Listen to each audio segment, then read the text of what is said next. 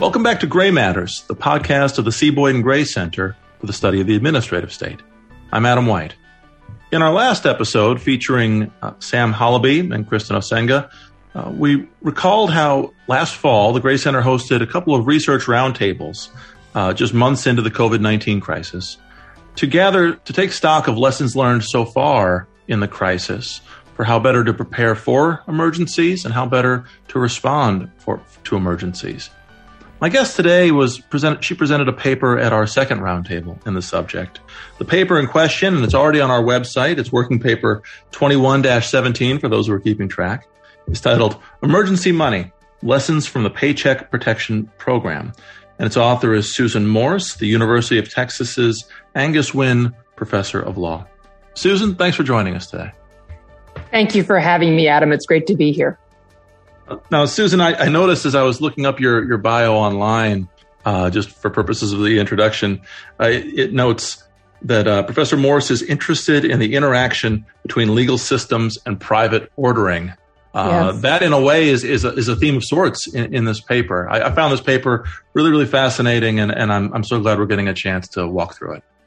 Uh, thank you. Yes, that's right. It's uh, about emergency money distribution, and the core question is the extent to which the government controls that or leaves it to private actors to self organize.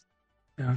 Well, we'll get to that part in just a little bit, but for the sake of our audience uh, who who either may not have ever really looked into what the, the PPP was, the Paycheck Protection Program, uh, mm-hmm. uh, or may have, have forgotten it um, many months into COVID 19. Right. Could you just give us a little overview, maybe first of the legislation, and then after that, we'll talk about the initial rollout of the program?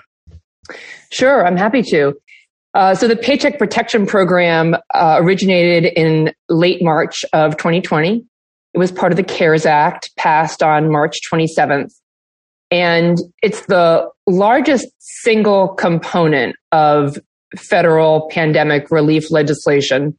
Um, it, so far, it has put out $780 billion in uh, loans or grants. They're forgivable, so they're kind of interchangeably called loans and grants to businesses of various sizes, and that's part of the story of the statute. Yes, uh, and it, it's it's huge and unprecedented to have direct federal spending going directly to businesses in this way. Um, it's also an example of just the general problem of how to allocate an emergency fund. And that's why um, I've become interested in it. So some people say that about 70% of small businesses have gotten money from the Paycheck Protection Program, 10 million loans. So it's big, it's deep, and it's interesting to study it. That's amazing. I mean, I suppose we're used to uh, relief programs or stimulus programs that are targeted at individuals, mm-hmm. and there's a pretty straightforward infrastructure for that sort of process, um, given the, the, sort of the complex web of of tax uh, tax administration, which you you, right. you, study and write on, and then right. just social service programs in general. But as you know, something like this, direct payments to companies, really was um, I don't know if it's necessarily the first of its kind. Maybe it is, um, but it certainly was not something that the government had a, a built-up infrastructure for. Just in really general terms, mm. um, we don't need to necessarily quote statutes. Although, if you have statutory language at the tip of your fingers, feel free to use it. But just yeah. in very general terms, what was Congress trying to achieve here? And and when exactly, or when roughly in 2020 was this enacted? Just to give people a sense of the of the timing. Uh, right. Well, the, the, the, story of the PPP, um, begins in some sense on March 27th, which was about two weeks after states began to issue shutdown orders because of COVID-19. It had been in the works for probably four weeks or maybe a little bit more because uh, Senators Marco Rubio and Susan Collins had been working together with some other other legislators on a program to help small businesses initially in the event that the pandemic became a really big crisis. Then of course it did. And so with the um, cooperation also of the Treasury Department, they put this legislation together. So it's really early in the um, pandemic response. It was uh, after a much smaller bill that provided more targeted uh, health care um, and um, medical leave provisions. So um, it's early and big. Uh, the basic idea of the PPP is to build on the small business administration's practice of giving loans to small businesses. And the structure actually isn't that the government directly gives the loans to small businesses. Rather, it guarantees loans that are made by banks. Um, so in this case, the statute said banks are authorized to make loans which the SBA will guarantee and indeed which the SBA will assume or pay off. And the terms of loans were uh, quite generous 1% interest rate, two and a half times monthly payroll, a maximum of $10 million available to businesses with 500 employees or fewer. So that's a very, very big uh, net or funnel in terms of what's being covered by the statute. Um, and uh, the second idea that was maybe even more revolutionary, so the idea that was so big, uh, available to so many businesses, and in the first iteration, um, 349 billion was authorized, far larger than the SBA typically puts out in a year. But the other remarkable thing about the PPP is that the loans are forgivable so that if a receiving business spends the money on eligible expenses and after a uh, relaxation of the statute in June, the rule is spend the money over 24 weeks, 60% on payroll, 40% on other eligible expenses like utilities um, and rent, then the loan's forgiven. So in late March uh, 2020, there, was a bit of a panic. I, I don't mean uh, an, an 1890s style panic. Of course, the Fed was doing what it could and what it needed to do to try to stabilize markets. But what I mean was that from the perspective of a business owner, it really felt like a crisis. There's a lot of uncertainty and people were looking for cash to make sure that they had enough cash to be to try to have some confidence their business was going to be all right, was going to weather whatever might be coming. So this initial $349 billion allocation for the PPP was something that was very attractive to businesses and something that um, people quickly went after.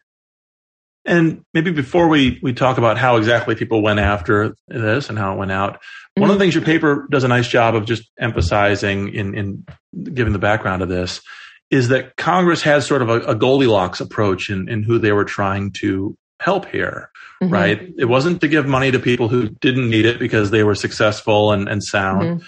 Right. And it wasn't exactly to give money to, to companies that were already before the before the crisis were mm-hmm. um, you, you, know on the way on, on the way out. Mm-hmm. It was to help those people who would be solvent and and and ongoing businesses, but for the sudden crisis of COVID nineteen and all the shutdowns and everything mm-hmm. that that entailed. And so, as you say a few times, Congress was trying to strike a balance. Am I getting that right? I think so especially based on the way that folks like Senators Collins and Rubio spoke about the program. Uh, they talked about it as a bridge. If yeah. the crisis made it difficult for an otherwise healthy business to survive, then this would be something that would help them get through. That was the idea. Yeah. Um, it is a little tricky to tie that specific idea to the statutory language. Interesting. Uh, so that the statute has some specific requirements. You have to, applicants must go through a bank. There's a specific set of things you have to certify in order to apply. Um, then there's a forgiveness uh, approach as well that applicants have to follow. Yeah. But the the reason for the program is not as clearly stated as you just explained it a moment ago.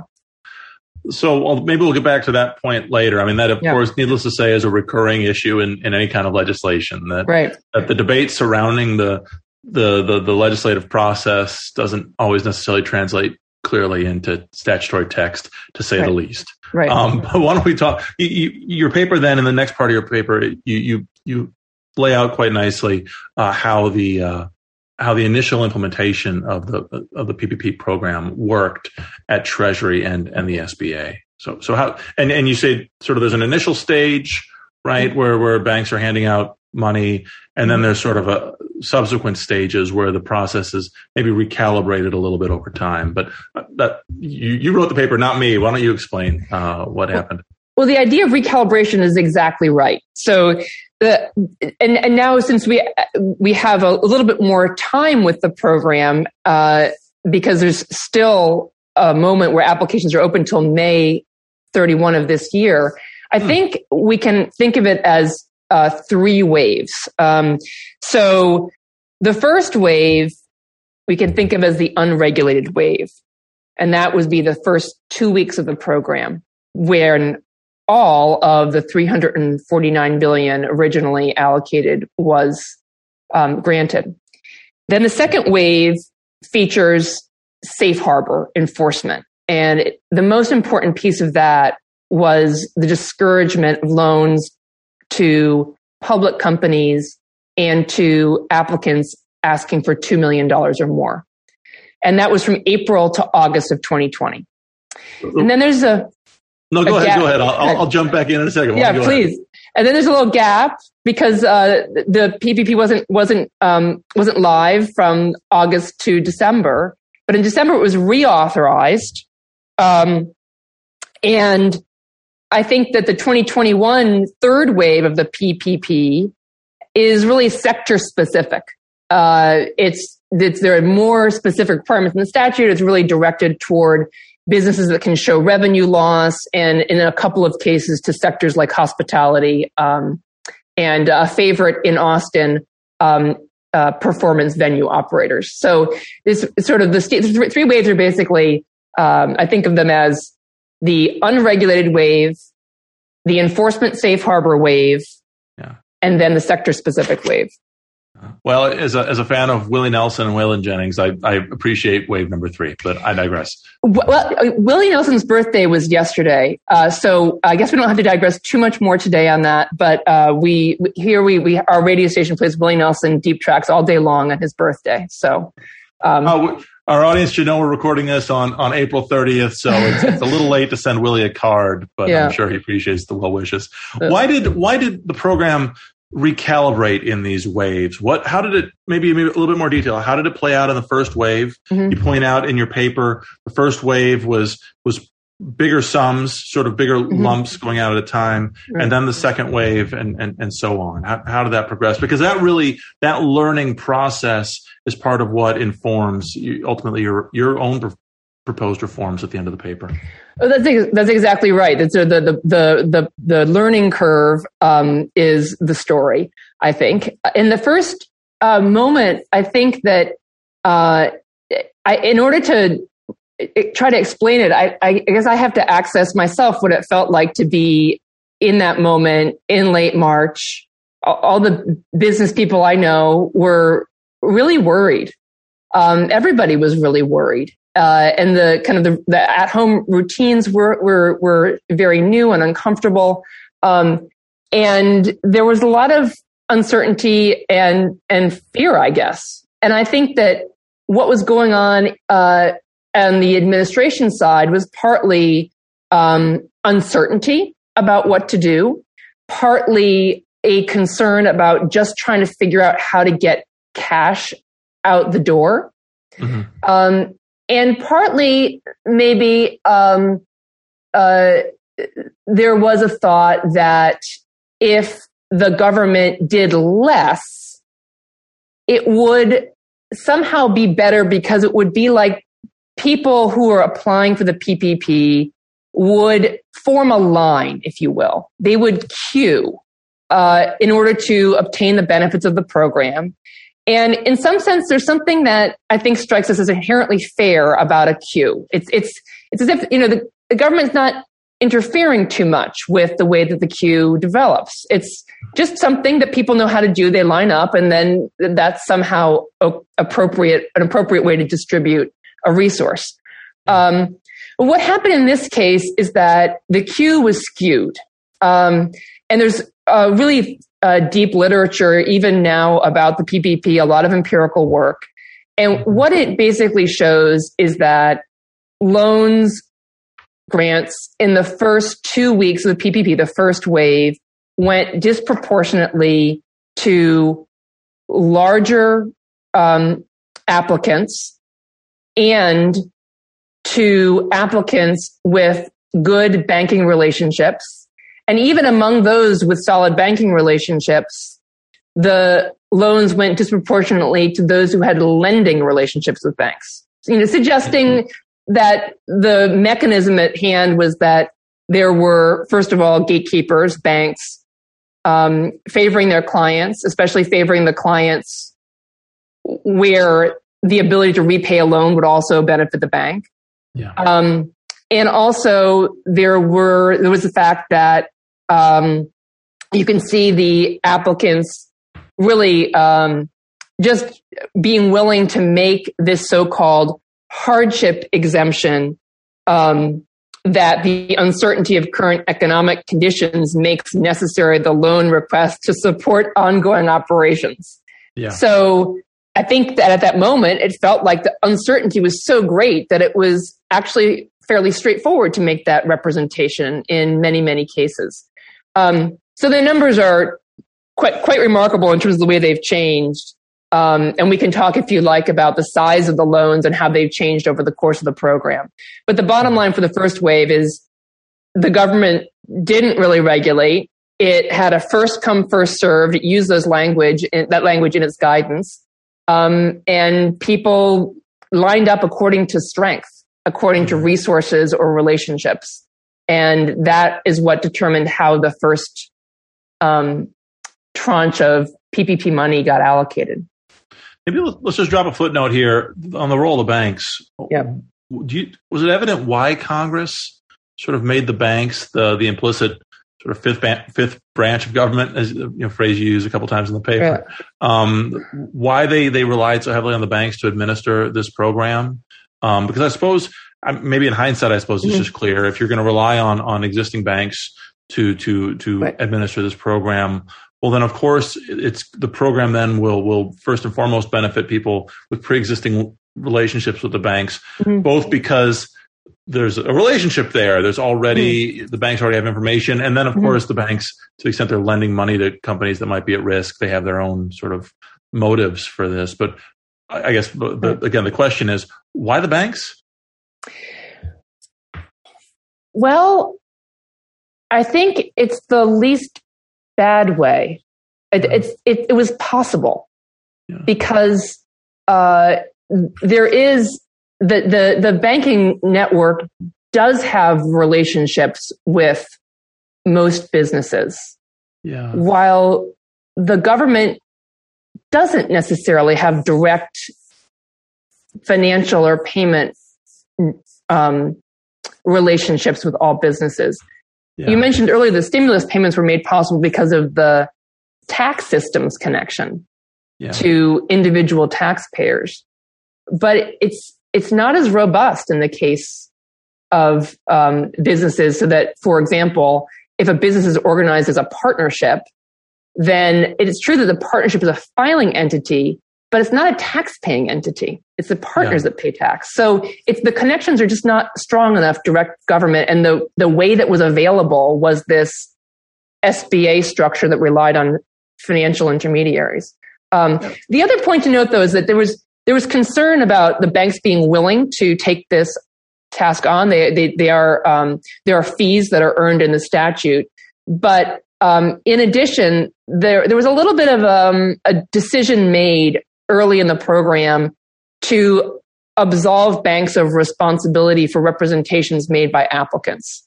So different choices probably could have been made to make the banks more effective gatekeepers. And they were made later in the program, but the, again, the, to just to, to, understand this, the first two weeks, I always have to remind myself of the of the um, of the chaos and uncertainty that I personally remember feeling, and that I think most people felt at that moment in time.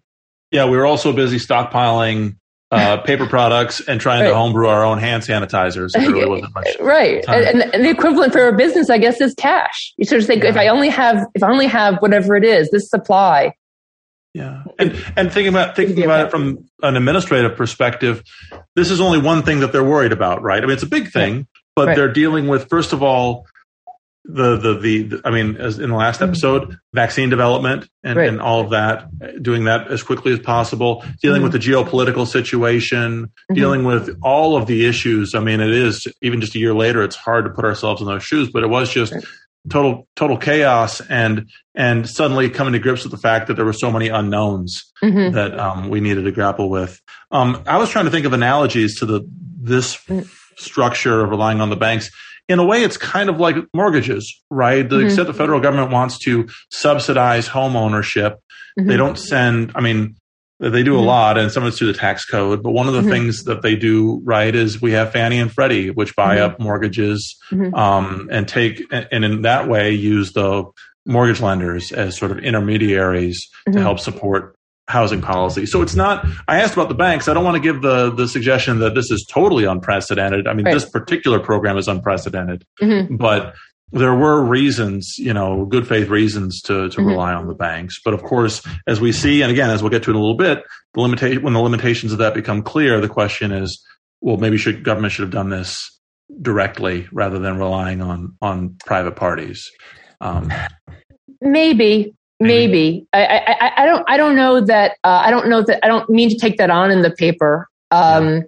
partly because, um, I think that it's, probably a, a good test case for an emergency fund in the sense that it wasn't pre-planned and the instructions were vague and time was short. And so the question that interests me the most about this is how do you administer under those conditions? Yeah. All right. But before we get to that, the mm-hmm. one last part of the story of, of the PPP rollout is the Shake Shack moment. Um, yes what, what was the remind people what did it mean to get Shake Shacked in the middle of this uh, crisis? So the Shake Shack moment was this moment between the first and the second wave of the uh, PPP. So um, just to uh, the, the to outline that piece of it, uh, let me offer the following data. Um, first wave of the PPP, those first two weeks, 47% of the loans were more than a million dollars. In the second wave, April to August, 23%. And in the third, in 2021, 17%. So just a really big decrease in the number of big loans between the first and the second wave. And the way to explain that starts with Shake Shack. Because what happened was that a number of businesses um, secured PPP loans that were not only large, but also well known.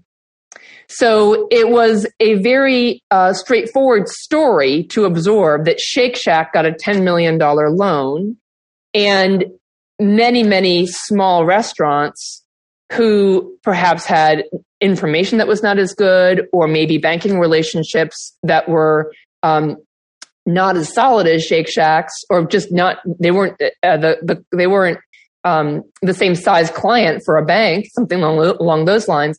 They didn't have access to the PPP. They couldn't access the PPP portal because it was overwhelmed with applications and kept crashing, and because there was limited capacity at banks to process this brand new provision. Um, so the there was a lot of media attention and this is something that I think is really under theorized in the law. How does media attention and reputation affect private actors' behavior? Because uh, it was really all about private actors jostling for position in line. And then all of a sudden, the question of whether you one would be quote unquote shake shacked or facing adverse media attention for applying for a PPP loan uh, arose. And quite a few um, companies gave back money uh, and some uh, didn't apply going forward because of this reputational concern. There's one interesting paper that shows that health industry um, applicants in particular were less likely to retain their PPP funds. And the theory is that they are more interested in their reputation with the government because of drug approvals and things like that. So it's an interesting example of the, the ability of media attention and reputational concerns to change the way that private actors approach a government program. And just on that point, just to help situate your paper and all the other writings on the PPP mm-hmm. subject, as you point out in the paper, there's obviously been no shortage of, of, of scholarly inquiry into the PPP program, mm-hmm. but the sort of the, the overlooked parts of that are important and they're at the heart of your paper. It's focusing on, as we did just as you did sort of briefly, the impact of, of of outside institutions like the media and, so on, mm-hmm. but also just focusing on Treasury and the SBA and, mm-hmm. and their rollout here. And and right. maybe you can put it better than me, but but you describe how how research up to this point, I'm sure others will, will write mm-hmm. more in the future, but mm-hmm. up to this point, people have been focused elsewhere. I guess mm-hmm. focused on Congress, perhaps, or or why don't you describe all all that? I, think there does tend to be um, a, a very important and justified interest in how the administrative state interacts with the other branches of government. Um, with the three, if you like, uh, official or constitutional branches of government, with Congress and um, and the judiciary and the executive. And there's so much in administrative law that's written about that. This case study is hard to explain by um, telling a story about how the administrators were swayed by Congress or the judiciary or, or even the executive. I, I think that when the um, the first wave was uh, was, was developing, it was it basically developed because of the actions of private actors, of the people who were applying for loans and the banks that were intermediating the loans. The media intervention was another um, another series of events that happened outside the government. And in some sense, it affected the decisions of private actors without necessarily any further intervention by the government. As it turns out, and we can talk about it in a minute, the government did change its regulatory strategy. But in part, it did that, I think at least the most useful way to think about it is that it did that because it was trying to figure out how the program ought to interact with the market. Oh. Um, it's not. Of course, there were there were people and there were um, legislators who were um, criticizing the way the PPP uh, was rolling out and that it was disproportionately going to larger loans. There is a, a collection of case law that has to do with PPP that that exists, but to me, a big part of the story is this interaction between the market and the administrators. Right. And focusing on the administrators, you point out, I guess this is really is the crux of the paper, that the administrators were confronting two types of un, two aspects of uncertainty, right? Mm-hmm. One was an uncertainty inherent in the statute. The statute just, like so many statutes, was just not precise and left discretion in the hands mm-hmm. of the agencies. And of course, throughout government and throughout our history, mm-hmm. agencies have almost have administrations have always had more discretion in emergencies. So that wasn't yep. necessarily out of place, but still, it was an, something that the agencies had to grapple with.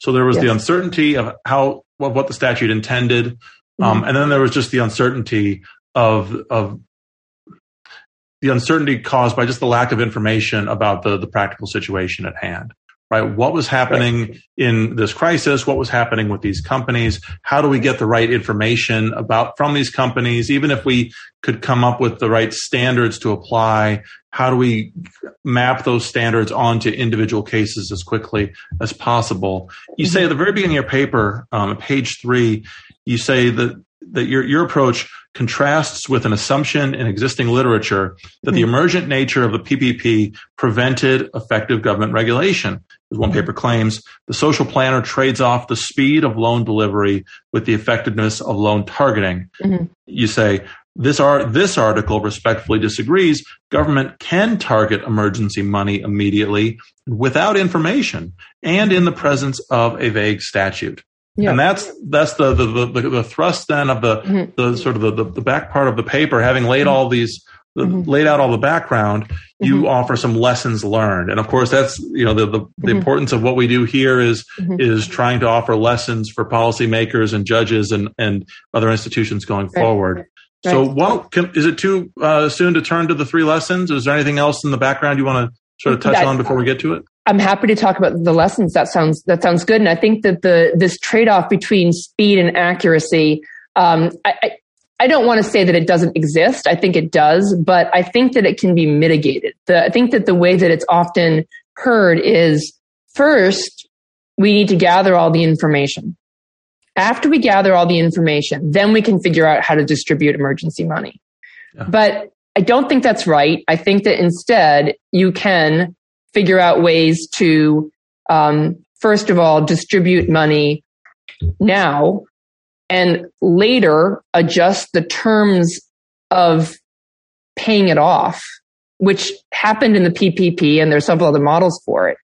And in addition, um, there it, it's possible to figure out how to collect information while distributing funds. So to use the distribution of funds to collect information um, is another way of administering that that tries to um, solve this puzzle of the trade-off between speed and accuracy. Well, let's let's unpack your lessons one at a time. And the okay. first one, as you describe in the paper, is this: the first lesson of the PPP, the first lesson the PPP offers is to illustrate how legislatures give discretion to administrators in an emergency. Right. So, looking at the legislature, uh, what do we learn from the PPP experience? There are a lot of reasons why legislatures might give discretion to administrative agencies. Um, one is that there's disagreement at the legislature. Um, another is that um, legislators might want to um, both claim that the statute does one thing and expect that administrators will take it and do another. But in emergencies, there's uh, there's another really important reason, which is that they just don't know. They're just not sure what the right policy is. It's not necessarily a matter of disagreement. It's a matter of not knowing. Um, and um, maybe there's a little bit also of uh, administrators, excuse me, legislators um, saying to themselves, it's going to be really hard to figure out how to allocate this. We, we, we know it's hard. We'd rather not think about it because we don't want to have the responsibility, perhaps, of making that decision or being seen to make that decision. So there's just a lot of reasons why emergency statutes um, tend to be vague, and uh, the the the TARP in 2008 was also um, open to several interpretations. There are other examples and other um, literature on this as well. Um, so I guess that's the first lesson that this is the part of the paper where I say, let's not that's that that I, I should say I, I, don't want in this paper to say next time Congress ought to da da da da da like because what I really think is next time Congress will do something that is vague. Yeah. I mean, you might not want. I kind of want to say that myself. I mean, I, re- reading this experience and mm-hmm. and yeah, here living here in Washington, you know, I, I know mm-hmm. I have friends who were in the administration, including many in Treasury, and mm-hmm. and I know that they were grappling with a lot um, because Congress had left them such responsibility and such power. And mm. I, I look at this and I, I want to sort of pick up Congress and sort of shake it by the shoulders and say, get your act together.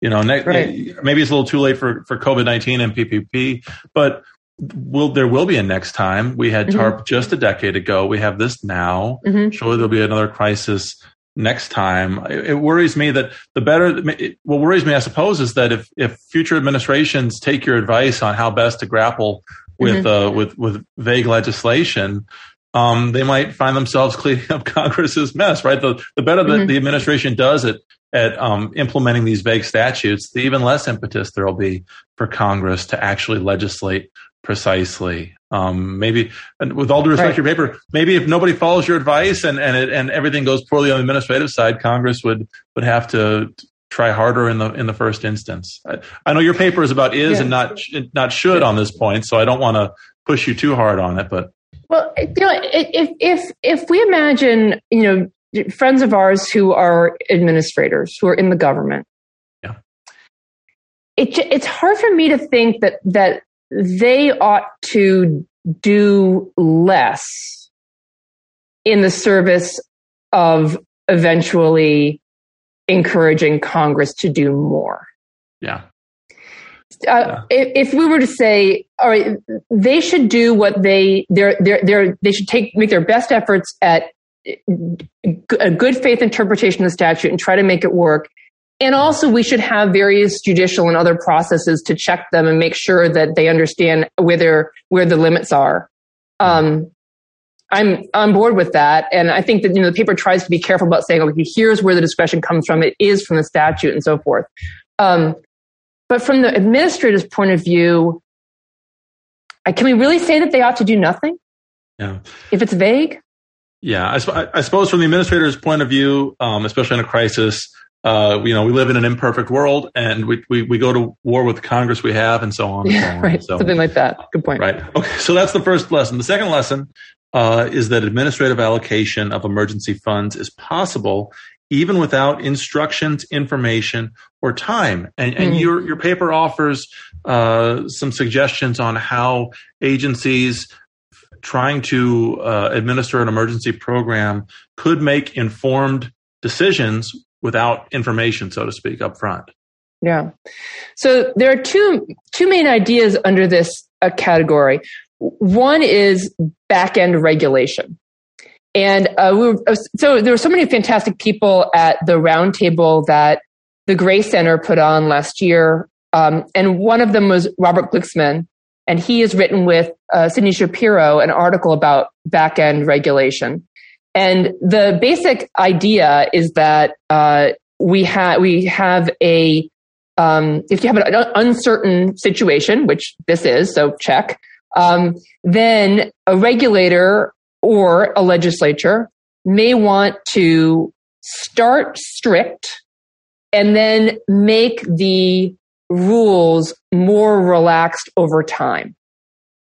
Um, and for what it's worth, we saw this in the PPP. For example, the statute started with an eight week period to um, use loaned money and the statute actually not the administrator but the statute later extended it to 24 weeks um, there are other examples as well of that back end regulation but the more interesting piece of the back end regulation for the ppp was actually something that made it stricter and this happened in april of 2020 and may of 2020 when the um, treasury and sba discouraged public companies and applicants for over $2 million from obtaining loans. And they did it with these relatively gentle statements of enforcement intent. We may audit an applicant who asks for more than $2 million. We plan to audit public companies. So it was really the, it was not, um, you know, a regulation saying if you're asking for more than two million, just you know, forget about it. You just can't come in the door. It was rather we may look at your paperwork. I mean, we may audit you, um, and that was enough not only to discourage future applications, but also to encourage um, folks to give funds back. Shake Shack did. A number of other public companies did. So. Uh, there was there was um, that piece, and I think that's back end regulation that gets stricter, not more lax. Yet it worked. In some sense, it, it whether we, it, it happened um, in the sense that they managed to change the shape of the program with that tactic. Yeah. Um, and on that point, I mean, the way you just described it there, as, mm-hmm. as a sort of just a novice listening in on this, I'll be honest, it does sound a little passive aggressive, right? They didn't say here's specifically what we'll do, um, but they, you know, said, you, you, know, just think twice before you do that because other things yes. might happen. I mean, couldn't they have been yes. more precise and, and, said, here are the specific lines we're drawing? Why be vague about this? We have a, a vague statute and mm-hmm. now vague implementation, and we're really sort mm-hmm. of pushing down to the, the applicants themselves the burdens of trying to divine the intent of what this program is is all about. So what about what, what would you say to somebody like me who says why shouldn't the agencies just say what they're really thinking and, and, and make up their minds and then say what they're thinking? Well, I think that in one sense you're right. The safe harbor method of enforcement um, and using enforcement discretion to achieve a result like this is a little passive aggressive. I think that's true. On the other hand, it's kind of how law develops. So if you think about the way that any law develops, whether it's a series of common law cases or whether it's a program like this, mm-hmm. the way that it often works is by um, a decision maker saying, well, I'm pretty sure this category is okay. Mm-hmm. And that's really what the safe harbor was about. It was about the treasury saying, we're pretty sure that under 2 million, it's okay. So it's hard to escape that that's just how law develops. Um, you can think of a continuum of possibilities. Um, the Treasury says, don't even, you may not apply if it's $2 million. They say, you may apply if it's $2 million, but you have to justify your need uh, based on these exceptions. Um, we may, uh, we, we will look at you if it's more than $2 million. We may look at you if it's $2 million. Um, and, and, or, and maybe another possibility is there's a secret policy at the Treasury and SBA where people in the know know that you're more likely to be audited if it's more than $2 million. So I don't really know what to, what to make of all those policies, except that I, I do think that it's tricky to think of how they could have administered the statute without allocating enforcement resources. And it doesn't seem completely, it doesn't seem unreasonable to me that they would allocate them more towards larger loans. So yeah. is it passive aggressive a little bit? Yes. But could you administer with, without that sort of division of enforcement resources? I'm not sure I see how you could. Yeah, and I joke about it being passive aggressive. I mean, again, the, the whole point of this is that this is an occasion where there was emergency circumstances and imperfect information, and the agency is learning right. as it goes in some ways. And Correct. so, being a little bit less categorical and rigid up front was was was mm-hmm. perhaps unavoidable. Right. Um, in this point about on the second lesson about how to allocate these funds in an emergency even without information. Mm-hmm. You draw you you offer some analogies to to mm-hmm. auctions, to descending mm-hmm. price auctions. Mm-hmm. Why, don't you, why don't you explain what what you suggest there? I found this very interesting. Um, well, thanks. Uh, so the the the overall idea is that um, you could think about allocating an emergency fund in descending order of necessity so this is, you know, again, another way to try to solve this central tension of speed versus accuracy. And the idea would be to gather information along the way as funds are being distributed. So it's in some sense like an auction to sell treasury bonds where the idea is to start with a high price and reduce the price until you reach the clearing price at which, which all the bonds will sell. This example would be to start at a low grant amount and increase the grant amount until you reach the grant amount at which all of the allocated funds will be dispersed. So, um, I have a little numerical example here. Uh, if a $350 billion emergency fund is authorized, you can imagine there are $500,000, $250,000 requests and 250 $500,000 requests and 100,000 $1 million requests. That, that adds up to $350 billion. And that means that the fund would be fully dispersed and that maximum grant size of a million dollars would be the clearing grant amount. So you'd start low and increase the grant amount until all of the funds were allocated. And that would be a way of starting with presumably the most necessary grants and gathering information about the applicant pool as you move along. And impl- I, I, think implicit in, in, your framework, correct me if I'm wrong, is that all applicants get one bite at the apple, right? That it's not as though uh, City City or Citibank or JP Morgan could come and just ask for a thousand, you know, mm-hmm. smaller increment loans, right? It's that everybody gets to apply for one amount and and so you're you're helping all yeah. the people who say, well, I can get by with a loan of ten thousand dollars, and then I'll, I can get by with a loan. of that. that's what you mean?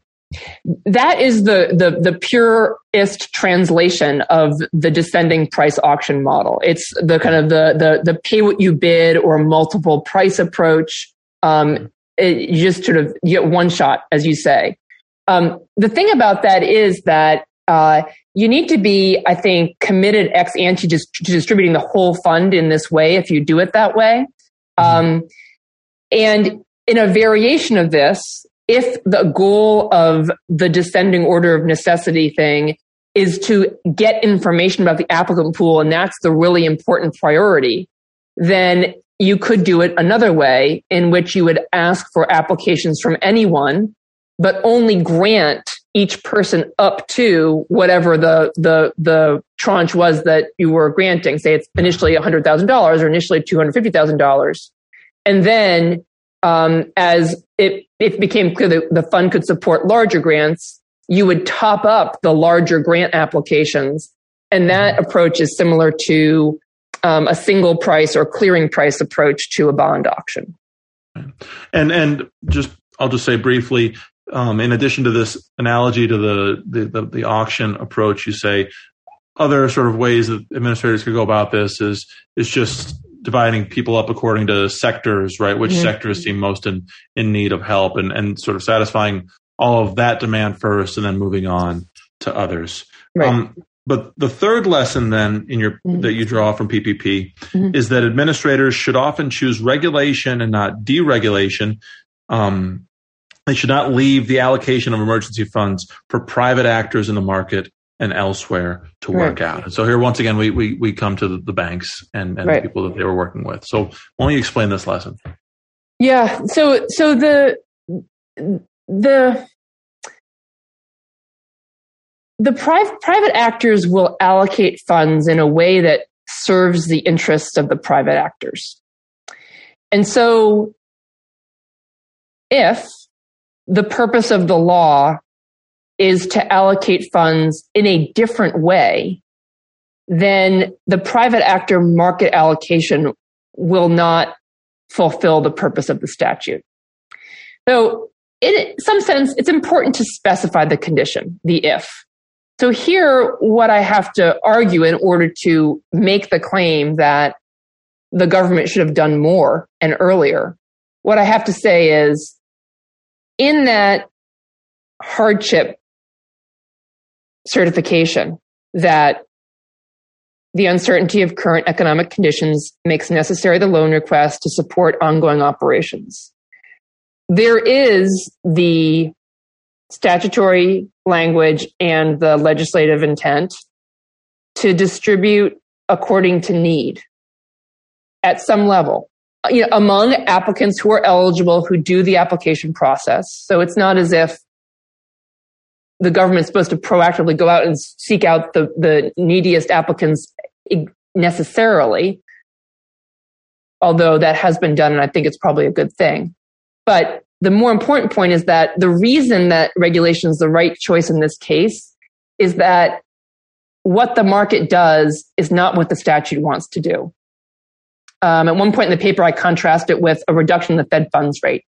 There, the, the kind of the whole idea is that we're going to change the interest rate and the market is will do its magic. But that's not what the statute said. And so I think that's why I reached that third lesson.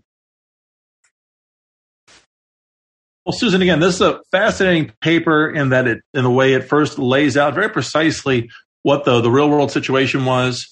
It lays out very well sort of what's missing in the academic discourse uh, surrounding this, and then it fills that that that open space with with I think pretty pretty interesting lessons, not just for folks who are interested in PPP, but folks who are interested in administration in general.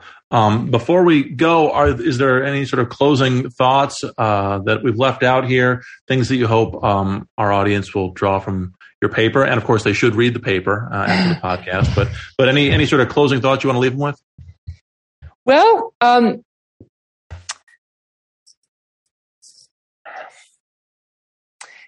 I think that it's a good and useful thing to think about how administrators can do the best job possible. I'm in a place in a camp where I think that considering the regulatory design tools that would help bureaucrats do good, responsible, effective work is a good thing to think about. And that's why I'm interested in regulatory design. It's why I became interested in this project as well. So I guess I want to put that out as something that's a, a valid and useful thing to think about. Well, I'm so grateful that you brought this paper to our roundtable last fall, and I'm very glad that we're able to post it online. Uh, has it been published in, in final format anywhere else yet, or is this still the most recent version? Uh, there, it's it's it's coming out in the Michigan uh, Journal of Law Reform, and that will be this fall. So I was very um, happy to be able to have it come out um, fairly soon. And you do have the most recent version, I'm pretty sure, for posting on the website. Terrific. Well, then, folks who would like to read this um, before the, the, the editors up in Michigan finish up, um, they can find it on our website in the Working Paper series. Uh, the title is Emergency Money Lessons from the Paycheck Protection Program. It's Gray Center Working Paper 21 17. And its author, our guest today, is Susie Morse. Susan, thanks again for joining us. Thank you for having me, Adam. Right.